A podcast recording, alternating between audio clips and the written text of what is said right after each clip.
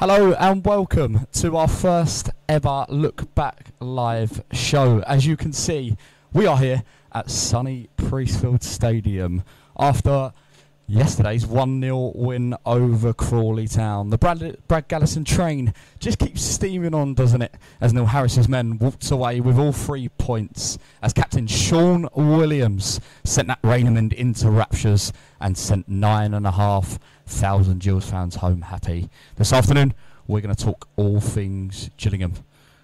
Join us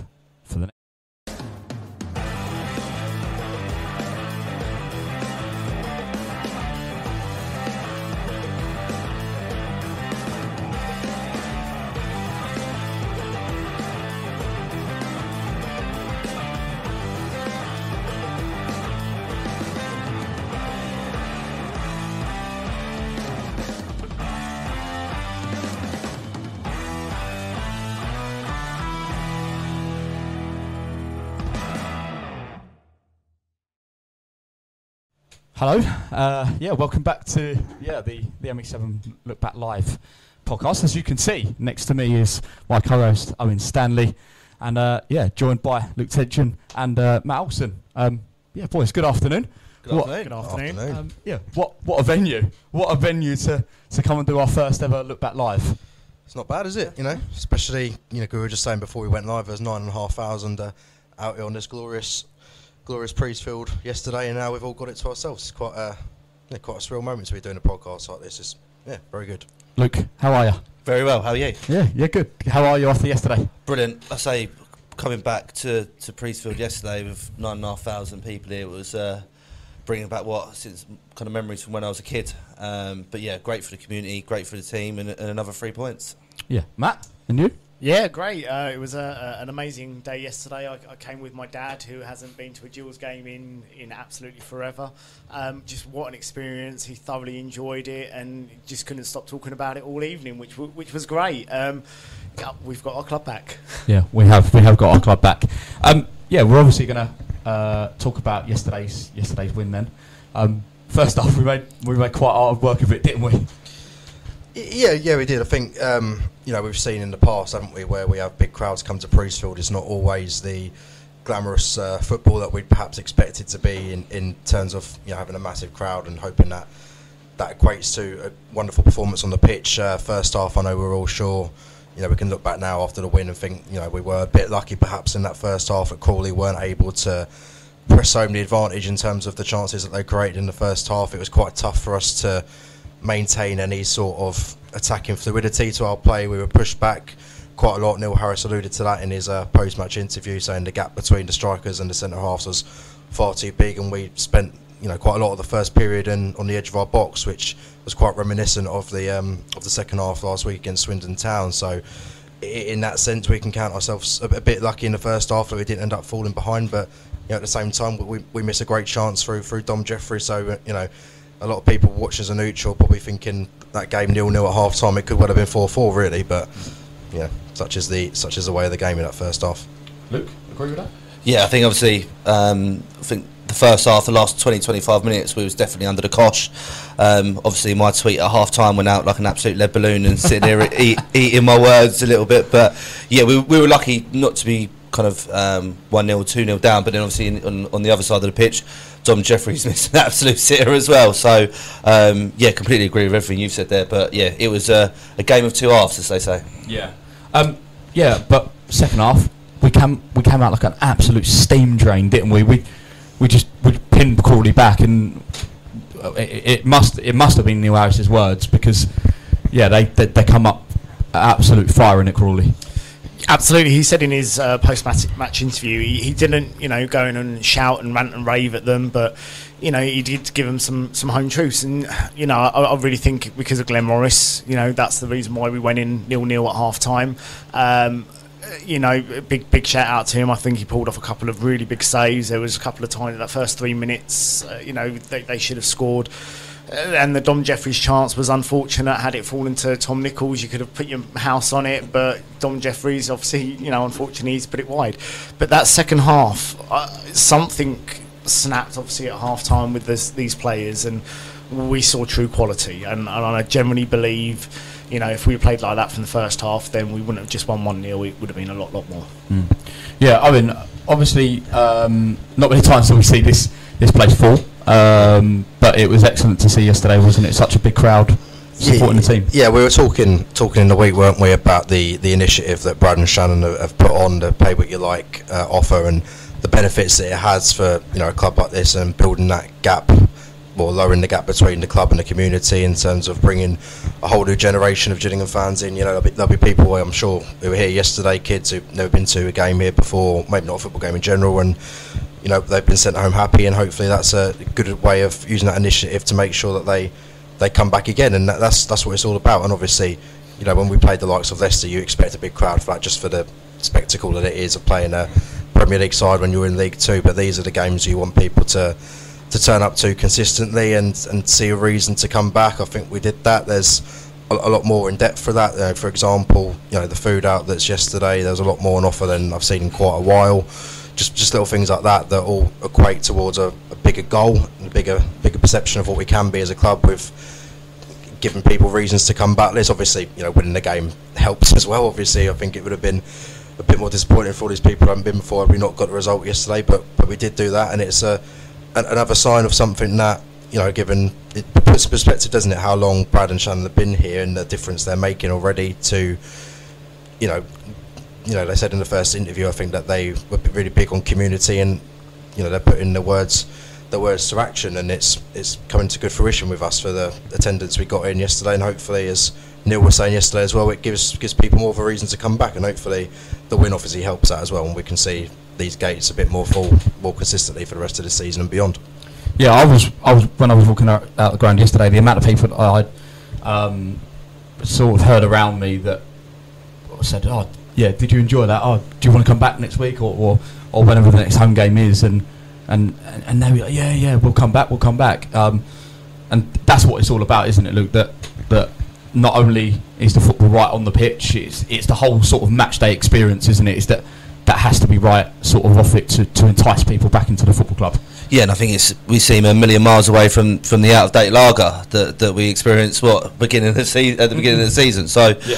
what what really um, got to me was the amount of kids that were here yesterday. You know, there was I think Fish tweeted out that earlier on this morning as well the, the sheer number of kids that they're the next generation of fans, yeah, yeah. and if they're kind of getting their parents, and it's all about cost. Obviously, like let's say, you know, it's a, it's cost saving exercise for families to come, but like you enjoy the game, you've got a good game, good match day experience, you're going to continue to come in and, let's say, for a family of four, what now? What's it going to cost? 60, 80 quids, plus your drinks, plus your food. It's, it's a big expense, and, and I think that's something that the Gallons has, has said, what, what Owen just said, about, all about the community. They know we're going through a cost of living crisis, and, and they've done everyone, in, in not just in Gillingham, in Medway, the favour to come and watch to come watch their team. Yeah, absolutely. Um, it's, it's not only about that as well, it's, it's, it's about the community as a whole, isn't it? Is that obviously Brad mentioned about um, the, the, the, community side of it and, and the fact that Kent is such a big catchment area, pulled him right into the football club. I think the Galinsons saw the power of it yesterday, wasn't it? Is that that certainly that rain meant it was it was pretty loud. I mean, we're lucky we're not a city like Manchester or a city like Liverpool that have got two big teams. There is only one real big team in Kent, and, and that is Gillingham. I'm sorry. I'm sorry to anyone that supports any other team. You're not is, sorry. But, but not sorry. And it, it, but there is such, you know, there is such an untapped potential. And if you look at, you know, at the players that have come from Kent that have gone on to do bigger things and and we're not talking you know back in the 80s or the 70s we're talking recently some of the players that have come through and we've just let them go because we've not had that draw but yet I'm starting to feel that the club is, is getting that draw back.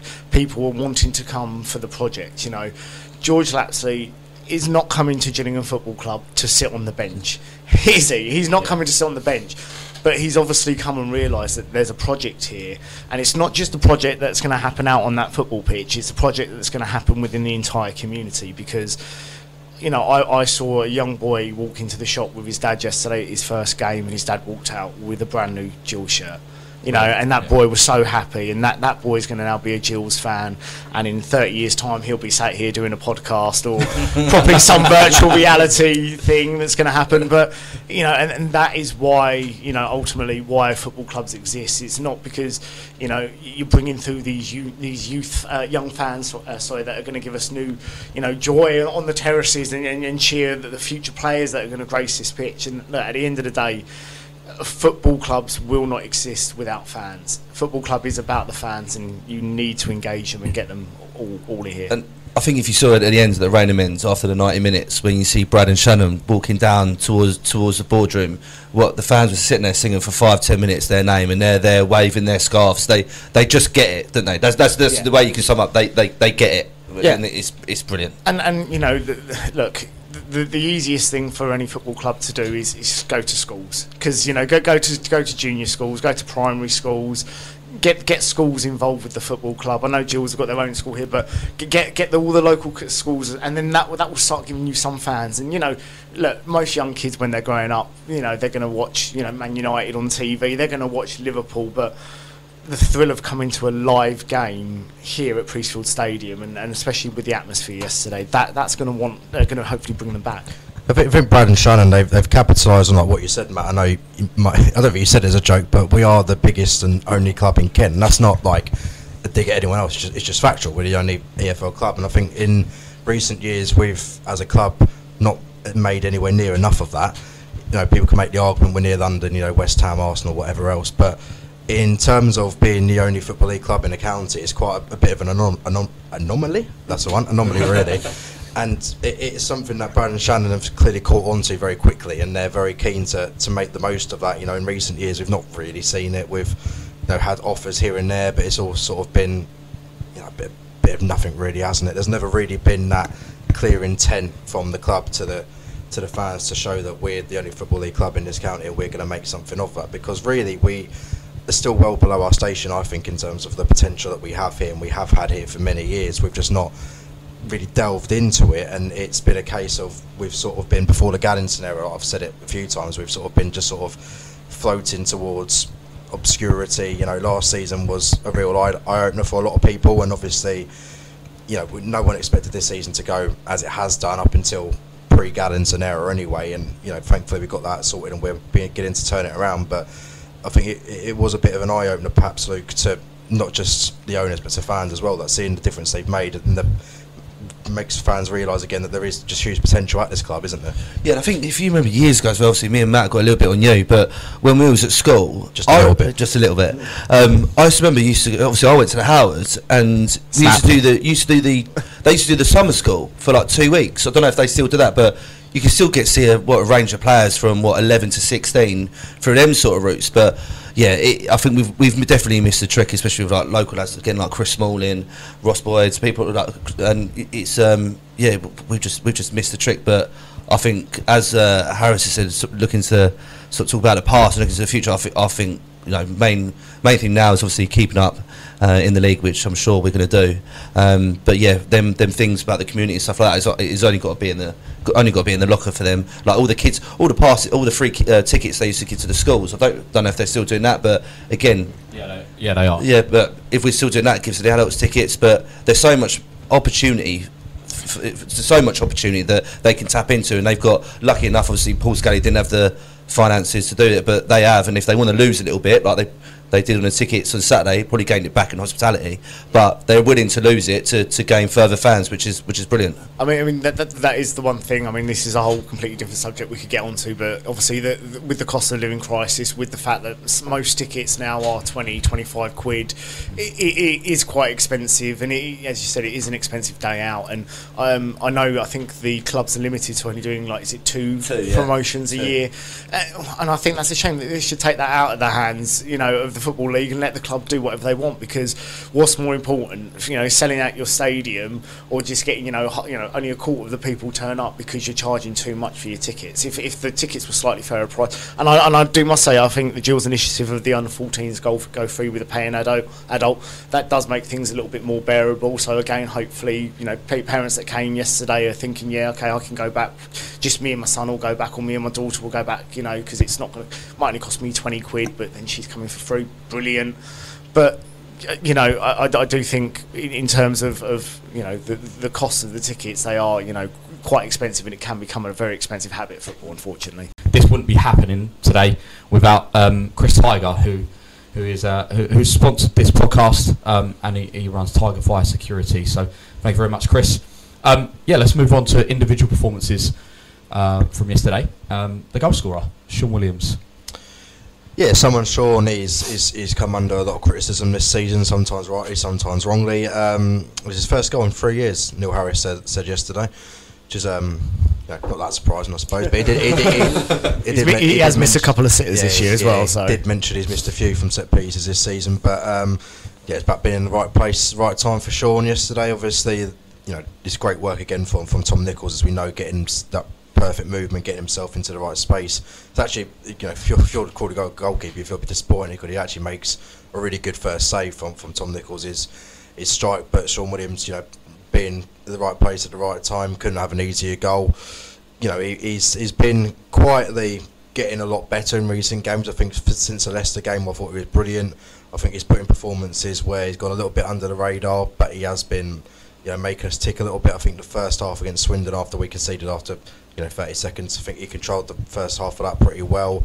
And obviously, he, he gives a lot of experience. He's someone Harris obviously trusts a lot from his Millwall days, and you know, I'm, I'm happy for him to be to be the match winner because I think it's, it's a moment that he's perhaps deserved over the past month or so. I'm not sure what odds you would have got on him to be the first goal scorer yesterday, but I imagine if you put that No, on, you, you're quite wealthy this Sunday afternoon. But um, yeah, very happy for Sean. I think it, it- it's the top performance we saw from him over the past month that we've been, you know, looking and waiting for for the whole of the season. Because as I did say, he has been he has been criticised here and there this season. I think he, he didn't perhaps start the first few months as most people expected him to, but I suppose you can level that up really any player we had for the first six months, couldn't you? So, yeah, positive signs from Sean. Obviously, you've got to take in his age as well. He's not getting any younger, but he's, he's providing to be a good steady head in the middle for us. And obviously, if he picks up a goal here and there as well, that's also a massive bonus for us. Yeah, Lou, Owen mentioned about about Sean. Uh, his performances have suddenly kind of gone like that in in, in sort of a month. Um, whether that's playing now, playing with better players, um, I don't know. But he, he, seems to have just simplified his game a, a bit more, rather than holding on to the ball long and taking two, three, four, five, six touches. He's he's giving the ball, he, he, or he's collecting it and just giving it off to the to, to the ones that are going to do something. And I think that's probably key, obviously, when he, no disrespect to Stewie O'Keefe, but he, O'Keefe hasn't been firing on all cylinders this season. Obviously, there's more of an issue there that he, he's not in the matchday squad, but uh, he's got better players around him. That's the thing, that's all you want from him, really, is just to get the ball and pass it on to the better players he's got around him. Do it Yeah. simple. Um, again, he's one of the ones that, alongside Max Amar, that we was talking about earlier, is he's quietly gone under the radar over the last three to four weeks. Hasn't been uh, the shining spotlight when you've got the likes of Dom Jeffries and Macca providing the assists. Obviously, his job's completely different to, to Boston midfield, and he has done that. And like I say, giving the ball simple to the, to the attacking creative players that he's got in front of him. Yeah, and led the team well, hasn't he? Obviously, he's been made made captain, and Stuart O'Keefe's. Uh, well, yeah, he's not. He's just not been around, is he at all? Um, but yeah, he's, he's he's got experience. He's won promotion. He's won promotion under under Harris. Um, but he's, he's led he's led that led the team well, hasn't he?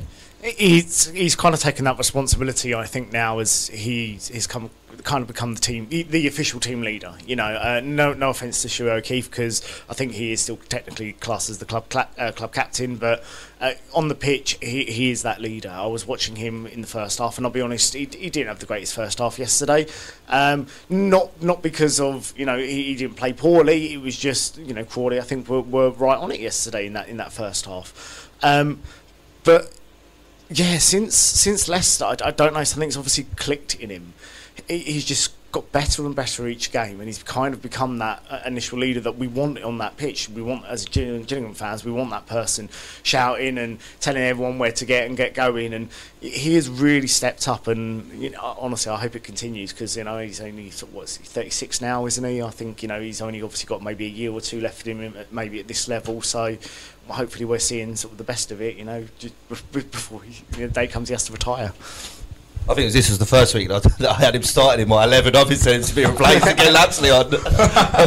You're you're desperate to get Lapslie in the I team, am, aren't you? I am. I am. But this is the biggest argument: is who can you drop at the moment? Because the, can't. the four in midfield have been doing so well, and you know, and and Macca's been brilliant. I thought yesterday, Mac, Macca, and when he was going down, taking the, the corner, getting the crowd going, and it, it was it was brilliant. But yeah, I mean, the, the leaders in the team, all yeah, there, there are the core few that we all know that, that have stepped up, have, have really pushed this Gillingham team along in the last four weeks. Yeah, we've got to think of how nice it is that we're having these sort of arguments now, like who to drop out, whereas a few months ago, it'd be like who to keep in.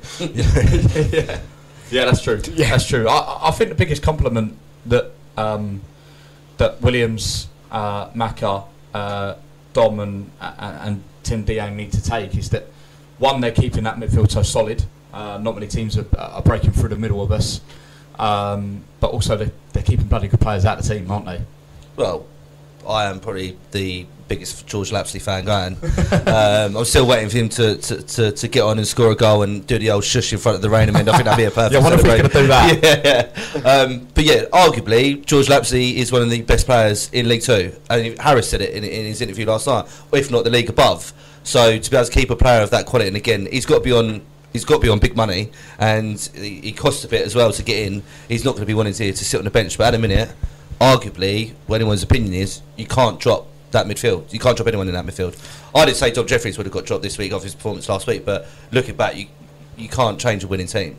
No, no. It's, it goes off that it goes off that saying, isn't it? Is Mm. that um, don't fix it if it's not broken.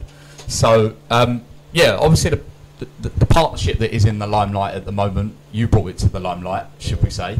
Um, is the is the partnership of, of Tom Nichols and Ollie Hawkins. Um, we didn't see it come to to fruition yesterday as much as we possibly could, but Owen tweeted out last night that um, it reminded him a bit of Danny Kedwell and um, and Cody McDonald. Do you want to do you want to enlighten you on, on on that point? Uh, yeah. Um, so, so anyone, anyone knows me, Cody McDonald's probably my favourite Gills player of all time. Love him. Um, I think when I look at the, the sort of things that they offer, I think Cody and Nichols are very similar in the sense of they're very nippy, getting behind quickly. Cody, obviously, you know, you look at his record, he scored more goals than Tom, but I think there's a lot of similarities between them two. They're very good on the ball. They're very quick and can get in behind and make things happen in a more creative sense. Whereas I think Hawkins and Kedwell, well, Kedwell the opposite, scored more goals than Hawkins. And you know, Hawkins, I think, is a player that you know pe- people obviously make the mistake quite a lot when they see you know someone sign a striker. They look at the goal record; it might not be that impressive. And they think, what's the point of us signing him? But Hawkins is a prime example of someone who you bring in, he might not have the best goal record, but you only have to watch him once to see that he offers a whole lot more than just goals. You know, if it wasn't for him, how many times would we have gone behind and got into great opportunities? You know, the goal Dom Jeffries scored, you get three players, straight attracted uh, Hartlepool players, all try and go out for one ball against Hawkins. He wins that, takes three of them out, and then Nichols can play the ball into to Jeffries for the goal. So if Hawkins isn't putting himself about in that in that position, we're probably not getting the goal on that occasion. And you know, with, with Kedwell, who was very big, used it in, in a nice way. Used his size to his advantage. Is very strong. Could bully people. Could bring others into the game. You know, not not to the extent I suppose of Akinfenwa did because he was just a man mountain, wasn't he? But you know, I think that the similarity there between the two is they can both bring others into the game around them really well. Obviously, Kedwell did score more goals, but it was penalty take as well. You know, give him that. But I think Ollie, although he might not have the goal yet that he's that he's craving, I'm sure he will get it. He, he does so much to make everything around him tick, and with, without that, you know, I know a lot of people make the comparison. Hawkins, from what we've seen so far, is what we really wanted Mika Mandron to be, but that didn't work out. But I think there's a huge stark in quality between the two, and we saw that from you know the first ten minutes or so against Hartlepool. The difference of having someone who can trap the ball, who can keep it down, can use his strength to bring others into play, and the, the difference it makes. And you know, there's no wonder. I think Hawkins in an interview after Swindon, he said, um, no, Nichols, sorry, said that Hawkins was a striker's dream to play alongside, and I think you could see that. Hopefully, obviously, we know he went off yesterday with, well, we don't know what it is yet. It looked like I think A rib Harry said injury. he got hit in the ribs. I think maybe Yeah. something like that. But he said he should. It he was- hope, yeah. This part, yeah, yeah. But he said hopefully he'll, he'll, he'll be alright for next week. So hopefully it's just a minor one because you know it'd be a massive loss. But I think he'll he'll go down at the end of the season. Should we stay up, which I think we will. I think when we look back at the signings of January and, and the difference they made, I think Hawkins along with Nichols, of course, will be right at the top of that list in terms of making a big impact to, to keep us out of danger. As I say, he's, he's not going to score you. You know, uh, Ollie Hawkins is not going to score you 20, 25 goals a season, but he'll probably create you something similar, you know, along those lines. And I, I will say, uh, uh, Tom Nichols yesterday was, I, I, thought, unbelievable. I don't know. Obviously, he stepped up his game in that second half. That there was a couple of flicks that he he, he, he made, and it was just his his vision was un, unbelievable. I thought yesterday, and I, am you know I'm sort of living in dream world at the moment because we've got two really really good strikers who have just seemed to click, and and ultimately that's what you need your strike force to do. They need to click, and these two are going to be you know wonderful. I think for the rest of the season. Yeah, I think you two have summed it up pr- pretty well, to be honest. It's, and again, it's Hawkins all round play. Like you watch him for for the height that he is, and it, he doesn't just do a flick on or win a flick on. Mm. It's his actual accuracy of his headers, his, the way he brings it down in his chest and his passing. For somebody of that size, you wouldn't expect the, that accuracy in, in, a, in a player like that.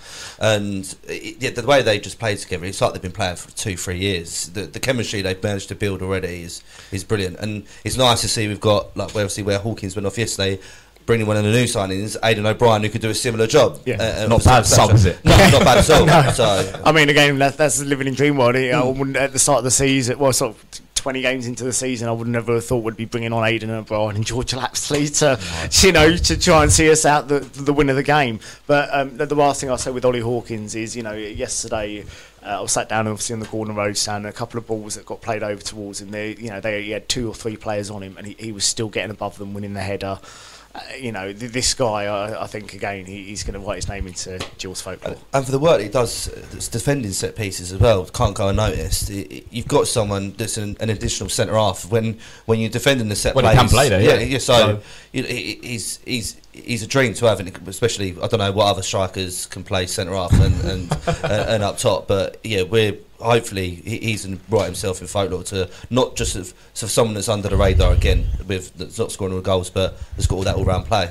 I think one of his best advantages, is, Hawkins, is even when he's not actually involved in the game to a degree. Like I think I look back at the uh, the goal Nichols scores at Colchester. The reason he scores it really is because you've got three players all around Hawkins, just because of his sheer size it, it, demands more attention towards him, and everyone's thinking, well, if everyone's going to go towards him, that gives an opportunity for you know Nichols, Amor, Dieng, whoever else is in the box to make that run around, thinking, well, they're too preoccupied with him, so we're going to go again. I'll mention again the goal against Hartlepool. That three players go towards him for that one header, all three of them lose out. And Keith Curle, I don't know if any of you listened to his interview after that game, he, he made a point of that where you just need to basically let him win the header because you're not going to win it, and then you're in a better position to deal with the second phase, but because of him being able to demand that attention and bring so many players out, it creates so much space for everyone else. And you know, Hawkins wins that header against Hartlepool. Nichols is in a lot of space, and then you know we also saw how much space Dom Jeffries had to take that shot on because he pulled everyone away before him. It's just intelligent play. You know, same with Nichols as well. The chance Dom misses yesterday starts with um, Nichols did a little turn by the byline and then getting the ball into Dieng, which goes into them. So they're not just goal scorers. These two. I know Hawkins hasn't scored a goal yet, but he will be. but they're all round play in terms of just footballing intelligence and the know-how is, is second to none with what we've had in, in, in recent years. I'd say. I'm absolutely amazed. I don't know anyone else how Tom Nichols has not is not at high level. I, I think he's incredibly clever. But he's too short. Uh, yeah, so he's, he's too short. He's too yeah, and he's, yeah. yeah. Uh, but even even earlier on in his career, I, he's always sort of been around bottom half League One, top half League Two, where I, I've been watching him for the last month, and I just think you are a, a complete forward, apart from your height, which may be letting you down. He's so clever. He's just it's so clever. The, amount of times that yesterday he was nipping in front of the centre half, winning it in the corner, winning corners, winning throws, just taking us up the pitch. He was just so clever in the way he was doing that. That yeah, I, I'm I, I'm I'm pleasant. I, I'm shocked that we've managed to get him even when you see the ball from Sean Williams for his chance with the one on one with the keeper, that's literally just a from a ball over the top, and he's peeled off the peeled off the centre half, and he's coming in from from the middle. It's amazing. Oh, yeah, unreal. I literally was watching him two minutes before that, and, and, and, seeing him sort of just keep keeping an eye on the defender, and you can see him just slowly inching away, slowly inching, and the defender's not giving him one bit of attention. Yeah. So he creates that space, and he, he's he's always constantly thinking about sort of you know you can see in his head he's thinking about the next phase, what's going to happen next, what's going to happen next, and then that, that's actually you know like why he scored the the, the, the two headed goals that he's uh, uh, from the Alex Mack across it, uh, one against. Um, Uh, Hartlepool, yeah. Hartlepool, yeah, yeah. Again, you, you, you watch him. He's, he's peeling off his defender. He's always got that split second going, that split second f- uh, sooner. And yeah, you're right. I mean, he, he, he could, I think, fit in the championship. He nearly scores from it yesterday as Yeah. well, where where the ball comes over the top and he's just peeled, and the defender don't realise he's there, and it just goes straight over the top of his head. Yeah. To be fair, it, criticising him, he should score. yeah, he kicks it, he, Yeah. he, Yeah. he kicks the ground. It's a good save from the keeper, and we yeah, I think the keeper's been praised more than he should have. I think when you watch it back, Nichols kicks the ground. Yeah. I think it's worth if you listen to his interview after the Swindon game. He says that he's been pulled more in, kind of to drop in a little bit more over the last couple of clubs he's been at. He hasn't been able to be that full out number 10 striker, which obviously ultimately Harris said if you come here, you will score goals. And you can't argue with what he's done so far. No. Yeah, he's done it. He's done it. Okay. Um, yeah, we'll, we'll move on from the partnership then. One player that, um, yeah, has not re- really been given limelight on this podcast is Robbie McKenzie. Um, we, we we managed to we managed to get him back after him not signing a new deal. Um, sort of last day of the window, wasn't it? I think it, I think it I was. think it was. One of the last Uh, days, yeah. well, yeah, one of the last days of the window it was. Um, but he's a solid solid as they come at this level, isn't he? He's he's just Mr. Reliable. He, he doesn't. He rarely makes a mistake. Um, I felt a bit sorry for him against Swindon, where he had some severe talent that was coming down that down that left flank, and he was under the cosh a bit. Um, but yeah, I, I thought as well when we before the pre-Galinson era, when he was playing at CDM with with was it with Sean Williams or Stuart O'Keeffe? So was- one of, one of them was injured, and. Um, he was pretty good in, in, midfield as well. It was one of our better spells when we were still losing games, but still. Um, but yeah, he just casually flies under the radar, does his job, and um, yeah, out of all of them out on the pitch at the minute, he, he is Mr. Reliable. You can't really. He's got to be one of the first names on the team sheet. Robbie is, is is someone that I was very surprised ended up back here. I thought when he left he'd be getting an influx of at least League One offers because obviously he played a bit a in a championship for Hull, didn't he? Not so long ago, and obviously he's someone who, as Luke said, is, is very reliable. He's someone who does go a bit unnoticed because he basically is a bit of one of those footballers does what it says on the tin, if you like, and you know he's not that exuberant in what he does, but he does the, the simple stuff and makes it look easy because well it is. But he's just someone that you know you can play him in a lot of different positions. He's very versatile. I remember he played a away game under Evans against Rochdale, didn't he, in attacking midfield, and he scored.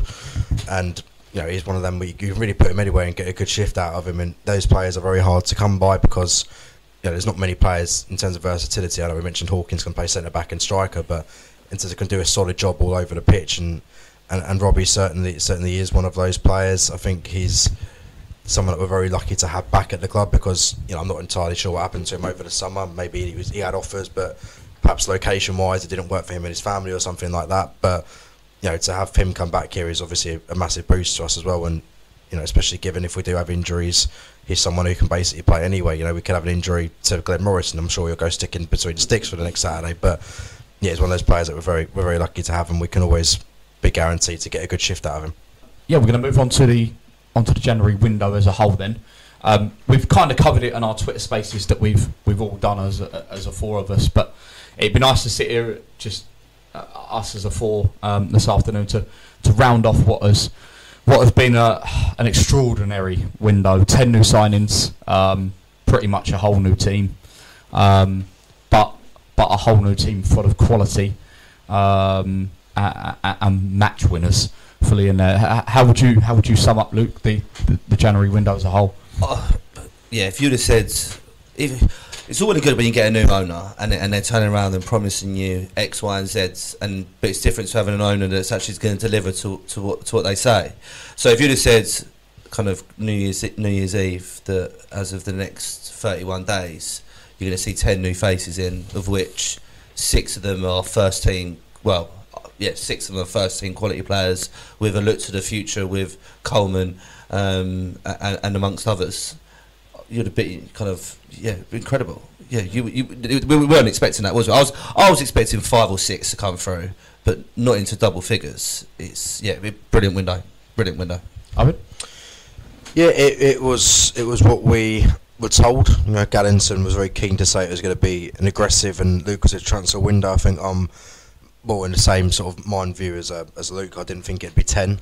I thought we'd be looking at you know four, five, or six potentially because you know January windows you're not really used to bringing in a whole influx of you no more or less. If you look at it in just terms of numbers, it's a new starting eleven, isn't it? Bar one, but I, I think the the manner of quality that we brought in is is something that's been quite staggering to us. To be honest, you know, if, if we go back to the game here against Mansfield where Hawkins played and Lapslie tore us apart, someone said to you, "Like, we'll sign both of them in a few months." You'd be like? Yeah. You know, Yeah. and to be able to have a vision within the club that can now appeal to those sort of players to to want to come here. I know people from other clubs might look at it and think, well, they've got a new investor, they they're coming here for the money. So it's not about that. It's about uh, a sign of, of what this club can be, past glories potentially. How we can bring those those back in these players. They hear that. They hear the sales pitch from Neil. And, and they want to come here. They have a reason to, to want to be involved. You know, Lapslie's, Lapslie's not even getting in the squad at the minute, which goes to show the improvement we've we've made. Well, say get not getting in start eleven. I mean, rather, it goes to show the improvements we've made in terms of how a quality of quality player like him can't quite get in at the minute. And you know, we've seen with a lot of the players who've come in, just the instant impact they've made. You know, ten points out of twelve, you can't really go wrong with that. And you know, it, it's it's players that you know would get into the vast majority of teams up on the upper echelons of League Two, mostly League One as well. And it's a good signifier of you know, if you look at it in from the perspective of well, this is what we've done in January. We've got a whole summer coming up as well, so you know, who knows what can happen there. But it, it's it's a sign of the Galinsons putting the money where the mouth is, so to speak. You know, both figurative, figuratively and literally, and saying that we want these things to happen and we're going to make them happen. And know, we've seen that so far. The impact that the signings have had. Obviously, we've got two more in. The other day we saw, I think, half an hour of O'Brien or so, and just about five or so minutes of Tristan Abrahams, but both players who made a positive impact and you know the look to the future as well is important. Obviously with Coleman and Clark, players that I think unless we're we're safe with a few games to go, I wouldn't expect to see too much of them this season. Obviously, if we are safe with a few games to go, that's the ideal moment where we'd like to see them get some minutes. Obviously, Coleman's a bit more further along in terms of general uh, men's football experience, whereas Clark's not played a professional game yet. But it, it, how long ago, how many times have we seen us bring players in who aren't going to go straight into the team, but are there for the longer term project, and for us to nurture them and turn them into better players? It's just a sign that you know from how we've gone from just you know buying in you know the basements and the bargain area to having a structure of um, you know Andy and, and Kenny along with Brad and Shannon and, and and Neil all working together to make this make this machine work and make it move forward and make it an attractive proposition for the club uh, for players to come and join the club, which I don't think it really has been for a lot of players in, in the past. Yeah, agreed. Uh, yeah, too many times have we seen windows in the past that it's always been panic buys, and like you say, Owen, that um, more often than not, we end up buying play, players that are not r- right ready for that first team, but they end up playing, um, and they're just you know they're they're, they're well off it. Um, yeah, it's it's it has been an incredible window, and and like Luke says, um, Brad could have easily come in and gone right. There's the money. Go and buy you one, and also credit to Neil Harris as well because you can have all the budget you want in the world, but you need to know how to use it. Yeah. Um, and that's what he's done. He, it, it's been smart, shrewd business by the football club, isn't it? Yeah, hundred percent. Um, there was, uh, yeah, sort of a almost a feel. It was like a summer transfer window, wasn't it? Having ten players come in, it's, it's almost the feel like you know the first of February was is the first game of the season. It's Yeah. it, it felt like a complete refresh, and I can't believe that in you know in, in a month we've managed to get you know some top quality players that have come through. We've not broken the bank from the sounds of it. You know we we we've bought reasonably, but we've bought players that are going to give us that Gillingham fighting spirit, which is what uh, we want as fans. Um, my initial reaction, you know, I, I always say out of 10, you know, it's probably a 9 out of 10 for me. The only thing I think we were missing is just cover as another left back. But apart from that, I think we have had probably, you know, I'll go on record to say this, definitely the best transfer window in uh, Football League 2, but probably in, in all of the leagues. I think that's probably one of the best transfer windows a team can go through because we've added so much quality Yeah. to our team. Yeah, completely agree. Um, yeah, we'll move on to performances of January. Um, well, ob- we're obviously well uh, four un- four unbeaten. We we did lose the first game of January, but since then we've been four unbeaten. I know obviously yesterday, but the three other games in January we've, we've not lost. Um, yeah, it's been an, a near on perfect perfect month, both on and off the pitch, isn't it, Luke?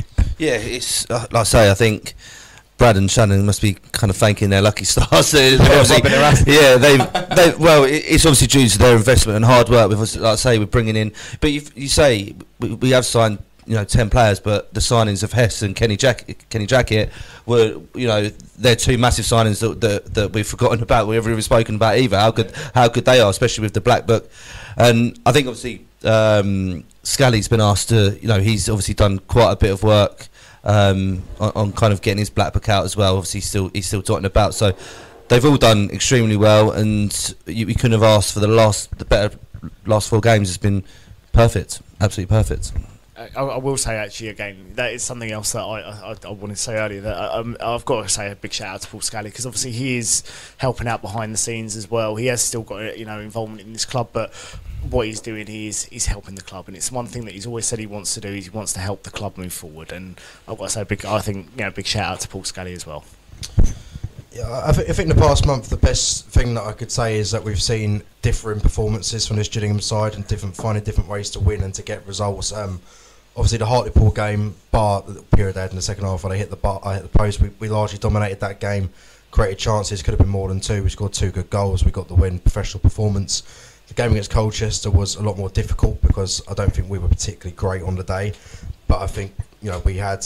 It reminds me of quite a lot of games this season. You know where we've played, say like Walsall at home, Swindon at home, where we've not looked too much in trouble in terms of conceding at one end, but we just didn't have anything up the other end to to make the difference. Whereas at Colchester, we had really two chances the whole game. We took both of them, and then we were able to be resolute in the second half. They threw a lot at us, but we didn't really give them much in terms of, you know, a clear cut chance that they may have missed. And it was a a, a back to the wall performance. Some people might say it's defensive, but you've got to find a way to win games, and, and that's what we did. It's it's it's good to see different sides of the Gillingham performance that show that there are more than one way that we can win games. Obviously, last week we, we did come unstuck in the Swindon game, but you've got to look at it in terms of, you know, we, we, we could have easily, you know, getting team to the past, conceding that early on, we could have easily gone and lost that 4 or 5 nil, but we got ourselves back into the game immediately, took a 3 1 lead. And, and, you know, look, these, I know it happens a lot with us with two goal leads, but when you're playing uh, against a team with the quality of someone like Hepburn Murphy in the wing, Johnny Williams in midfield, and Charlie Austin up front, it, it it, it can happen. It did happen, and you know we didn't lose the game, but it has got to be some perspective in terms of you know just because you're two one up, uh, three one up, sorry, away from home against anyone doesn't give you the given right to see the game out. You've got to take into consideration the the quality of the opponent, and you know Swindon in the second half did pepper us, and we just we just come unstuck unfortunately, but. We still went to a top six side and managed to get a point. We wouldn't have done that a few months ago. We've been turned over easily away from home by you know, much lesser sides. You know, like the inept performances we saw at, you know, Newport, for example, and, you know, you compare that to the performance against Swindon, it's night and day. And obviously, yesterday, again, for the first half, we weren't particularly great. We were much better in the second half. And, you know, it was quite refreshing going into, you know, five minutes of injury time last night, uh, last, yesterday, with a 1 0 advantage without really feeling as if we're going to concede because we didn't limit them to many opportunities. And, you know, Glenn Morris in the second half, you know, it goes to show how well the centre and midfield did. He didn't really, from my memory, have a save to make. So it, it's just a massive positive for me seeing this Gillingham side being able to get positive results through different performances, through you know through attacking football and for a bit of grit and determination. That's what you need to be a successful side for more than one way to win. Yeah, I mean the confidence you can see from the players. You know, from I mean I, I, I went to the Sutton away game, um, and obviously we lost that two one, and y- eh, you know you could see the players' heads drop straight away. And uh, against Swindon the other week, we we conceded. You know, in the first minute, none of their players' heads dropped. They were all straight back up. Now, come on, boys, we've got this. We're gonna go on, and then you know, two minutes later, we're down the other end, and we've got another goal, and then two minutes later, we've got another goal, and and you could see that there was it was a completely different Gillingham team to what we saw, you know, 20 games ago. It, it's it's a team that you know, yes, okay, we didn't walk away with three points, but I felt so proud of those boys because, you know, yeah, say a few weeks ago we would have got absolutely hammered there. And I think it's obviously the main point of what Harris said, especially in the summer window. It's all about the type of character that he was bringing into the building, and you can tell, especially from obviously we've never seen the likes of Clark and, and Coleman as of yet, but the players that have come in and, and got into the starting eleven, they are winners. They, they are people that have got a strong, strong character, and, and they're the, they're the people that we are Gillingham players, as, Ni- as Neil said. Yeah, okay. Uh, yeah, well, we're going to do a couple of shout outs now. Um, if anyone saw on social media over the weekend, um, our good friend James Crotwell did a 14 uh, hour walk um, from, from Tilbury to Wembley in aid of Barth syndrome. Um, and when I spoke to him yesterday, he had raised um, just over £850. Um, Barth syndrome is a, uh, is a charity. basically, in aid of, of children that have sadly passed away due to an enlarged heart. Um, and he said he's had quite a lot of friends um, of children that have passed away due to that. So um, well done, James. Um, great effort. Um, also, um, as you can see, uh, we've all got ME7 podcast mugs in front of us. yeah, uh, Matt is Matt is promoting it perfectly, just like a model, straight in front of the camera. yeah, these are these these weren't on offer to buy. These are now on offer to buy. Um, no, uh, these. The, the, thank you so much for the people that have purchased them so far. Um, it's just a simply, simply a donation to Myeloma UK. Um, yeah, a lot of uh, uh, is a rare form of of cancer. Um, sadly, my, my father passed away from it in, in 2021. Um, so wanted to raise um, some some money for that. Um, so yeah, these are the lovely mugs that we have now got on on, on sale. Um, so yeah, if you'd like one, yeah, just just give us a little message, um, and and we'll get one for you. Um, so yeah, um, yeah. Let's move on to also another initiative. Um, our, our, last topic that we're gonna we're gonna cover this afternoon is uh, Her Game Too. Um, they've they've obviously done a wonderful initiative at the football club. Um, Brad and Shannon have, uh, have made it pretty obvious that they would like to bring women's football back into the football club. Um, Paige and Mandy are, are, are obviously the Gillingham um, advocates with, with Glenn Morrison and Jake Turner on board um, as well. Uh, I, noticed Neil Harris was wearing the Her Game Too badge. Um, Matt, you are also wearing the Her Game Too badge on, yes. on, on the blazer this afternoon, so well done you. Um, yeah, Luke, we'll start with you about, about the women's side of things at the football club. Um, it's a fantastic initiative that, that Her Game Too are bringing to the football club, but it's really important that the, the football club do get on board with it, isn't it? Yeah, definitely, and it's not just kind of supporting just bringing a, a, women's team back into the fold is obviously supporting all the issues that, that, that, they're trying to bring back in. It's obviously the safety and such forth of women in football and, and, bringing that awareness. So it's great to see that we've got um, ambassadors actively promoting it throughout the club. Obviously, we see at Swindon, Paige and Mandy are there with the with, with the flag and getting their, their exposure that way. But it's great to see that the owners uh, are pushing it as well, uh, and I hope to see some some kind of events and stuff that they can do within that and get the wider Gillingham audience to understand what they're actually trying to achieve and, and hopefully bring a um, a women's team back under the fold. Yeah, I mean, it's yeah, obviously, yeah, due, due to financial reasons, the, the, the women's side did get did get scrapped during COVID, but um, Brad and Shannon did say in the fans forum that they were that they, they were extremely keen on bringing it back to Priestfield and, and doing women's football for the community. Yeah, obviously it, it ties into the whole community argument as well. We were saying yesterday about you know how many little girls would have come to their first game yesterday, and they were well and good watching the men perform. But I'm sure there's nothing better for them. You know, watching say the women's Euros in the summer, seeing and finding new heroes uh, to to watch and think I want to be I want to be like her, and that's the sort of thing you can get from having women inspirations at a football club, and you have that within a women's football team, and that's something that's perhaps been been lacking here for a few years. I'm not entirely sure how it would work in terms of the club that they have at the minute. I don't think it's associated with this with Gillingham, is it? So I'm not sure what legal proceedings might go into that, but it's not for me to talk about because I'm not an expert in that sense. But it, it, would be great to bring it back. The initiative has been you know an incredible success since it um, started from I think her name uh, Caz May, I think the Bristol Rovers yes, supporter yeah. who did the video with loads of different women from different supporting clubs. You know, the slideshow uh, that came out, I think, would have been a year and a bit ago at this point, and that you know, caught fire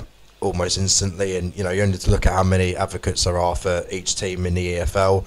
You know, there's abundance of them. You know, it's something that's become very popular very quickly and rightly so. You know, it, says a lot as well when you're getting players from clubs and representatives from clubs wanting to jump on board with it as well. So credit to to Jake and Glenn for that. Obviously, Matt who does Jules and Bud's part of it as well now, and I think there's um, a couple of the ladies who work here as executives. Um, forgive me for not knowing Nicky their Safford's names. daughter. Yeah. Yeah, Yeah. uh, I think there were the two two girls who were doing the um, And Megan, mic- isn't it, from the commercial team? pass. Yes, Yeah, yeah, they're at the forums, aren't they? So yeah, but even so, having so many people from the club involved now is obviously a massive positive. And you know, we spoke to Mandy and Paige on the way to Swindon, and the the aim for it is is, is just simple. It's about equality and about bringing women's football on a, on a pedestal that it deserves to be at. And obviously, as I said, the example of the, the women's Euros, how many you know little girls might have watched that game without really any interest in football at all, both men and women, and then watch that, seeing the women be so successful, and think, you know, I want to be like her. That's a new idol, and that's the sort of spirit it can create when you have something like that here. And hopefully, you know, as as I said, I'm not sure how it would work in bringing it back, given it's not connected to the club at a minute, but hopefully that's something that that can happen. Obviously, Shannon is heavily involved. She's met Paige and Mandy had meetings, so it seems to be something that's that's going in the right direction. So hopefully we'll see a lot more positive news come out for that. So we miss out on talent with a certain goal scorer from Bearsted as well. Yeah. so Lucy Russell, yeah, yeah, yeah, that's very true. Yeah, that's very true. Um, yeah, Matt, obviously you've got the badge on. Uh, yeah, just how important is Her Game Too, to you? Uh, it's really important. Um, I mean, I, me and my wife, uh, you know, she's unfortunately she's not a massive football fan, um, but I, I'd love to be able to bring her to games. But normally, a couple of the games that we have been to together, there's you know not some nice shouting coming from the stands, and you know it, it's not always the nicest thing to hear. But to actually make more people aware of you know the fact that women are coming to games to enjoy football too. At the end of the day, that's the most important thing. We're all there for the same thing to enjoy the actual match that's taking place. And just because you're a different gender to somebody else doesn't mean that they don't know about football. You know, some of the smartest women that I, you know, some of the smartest people I know, so women that, that know so much about football, it, it's unbelievable. It's really important that uh, as well, you know, say we talk about these young fans coming through, we don't want these young girls going, oh, it's just about boys kicking the, you know, leather around on the pitch. It's, it's not about that. It's about the community. And, you know, at the end of the day, these, these women, that they've got their opinion, you know, when it comes to football, they need to be heard. And that's ultimately what I think her game too is about. It's letting, letting these, you know, women have their say. Okay. Um, yeah, that, that, that is where we will end the, the first ever Lookback Live um, show this afternoon. Um, yeah, thank you, thank you all for watching. Thank you for joining me. Um, yeah, if you would, if you're interested in in sponsoring um, the next uh, ME7 podcast Lookback Live, yeah, just give us a little message, um, and we'll and we'll be interested in in working with you. Um, yeah, thank you for watching the. Uh, yeah, ten points out the last twelve. It's not a bad start to the Brad Galinson era. Um, that train just keeps running on. Um, yeah, thank you all for watching. Um, goodbye.